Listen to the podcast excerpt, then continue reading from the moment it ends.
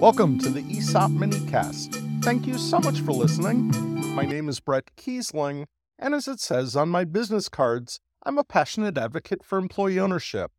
On our primary EO ESOP podcast, we are in the midst of an excellent two part conversation with Jack Moriarty, founder and CEO of Ownership America. Last week, in episode 251, Jack and I discussed the Employee Ownership Ideas Forum held earlier this summer, and Jack gave an overview of exciting and important legislation in the state of Washington. Next week, on episode 252, Jack and I will go deep on the very exciting Employee Equity Investment Act, or EEIA, which was recently introduced in both houses of Congress. So for today's minicast, I'm bringing you an excerpt from episode 252, where Jack gives background on how the EEIA came about. Here's Jack Moriarty. I'll start, Bret, by rewinding a bit a few years. And uh, back in 2018, 2019, advisors of ours and Dick May and Christopher Mackin, along with a, a Cornell academic, Robert Hockett, sat down and started penciling together this idea actually on the way back from a Rutgers conference. And they asked the question well, how could we deploy the full faith and credit of the United States to grow employee ownership?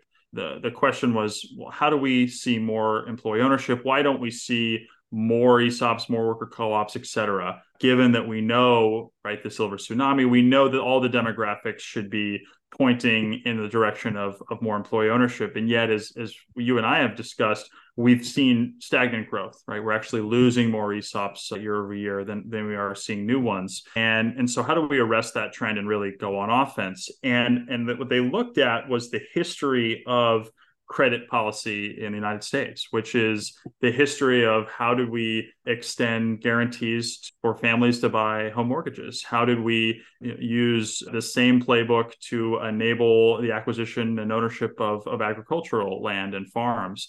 How do we do this with, with small business loans or originally, right? And so it, it's a long tradition of, of public policy that, well, how can we use federal credits to enable citizens, families to purchase an asset that they wouldn't otherwise be able to. And so that insight was really the core insight that that inspired this idea. Well, why don't we use a, a credit enhancement program to, to accelerate the growth of employee ownership? And in this case, we all felt that there was a, an imperative to bring more institutional investment into the employee ownership field. We know that we have a, a $3.2 trillion private equity market right? This is institutional capital that's that's chasing acquisitions. How do we elevate the profile of an ESOP and make the economics work so that it's sufficiently attractive for investors, for sellers, and ultimately, of course, for workers? And in particular, the core problem that, that we set out to address was well, how do you reduce the reliance on seller financing as a way to finance an ESOP transaction? And so, as you know, Bret, you know, oftentimes the uh, a lender will come in and lend, let's call it 30% of the transaction, and and there may be some subordinated debt available, but but oftentimes the the typical ESOP transaction, and this is also true for worker co-ops, it's a shared problem.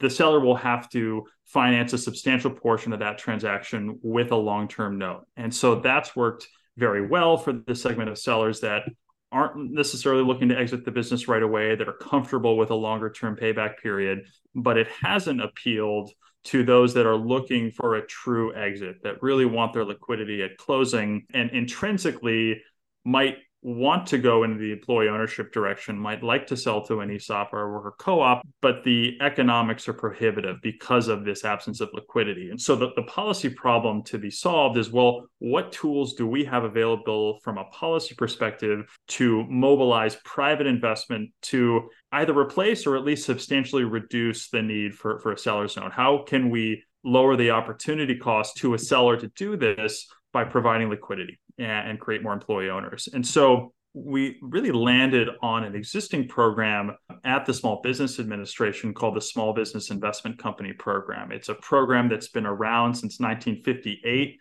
It's actually credited with catalyzing the venture capital industry in, in the country. And what it does is it actually licenses private investment funds and provides them with low cost debt to go invest in small businesses. And so the theory being, well, small businesses can be difficult to invest in. They may not have as an attractive return profile as larger businesses, as other businesses. We're going to enhance that return profile so that, that there is sufficient investment in the small business ecosystem. And that's something that's that's worked very well again for decades and and the idea was well how could you extend the capabilities of that program and that existing infrastructure to catalyze a new segment a new niche in the marketplace of employee ownership focused investment companies. And so that's really the crux of the bill is this employee equity investment act. With that we'll wrap up today's episode of the minicast.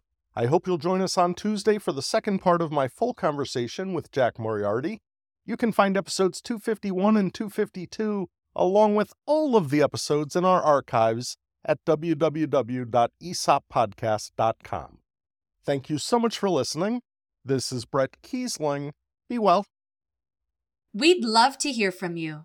You can find us on Facebook at EO Podcast Network and on Twitter at ESOP Podcast. This podcast has been produced by Bret Keisling for the EO Podcast Network. Original music composed by Max Keisling. Branding and marketing by Bitsy Plus Design. And I'm Bitsy McCann.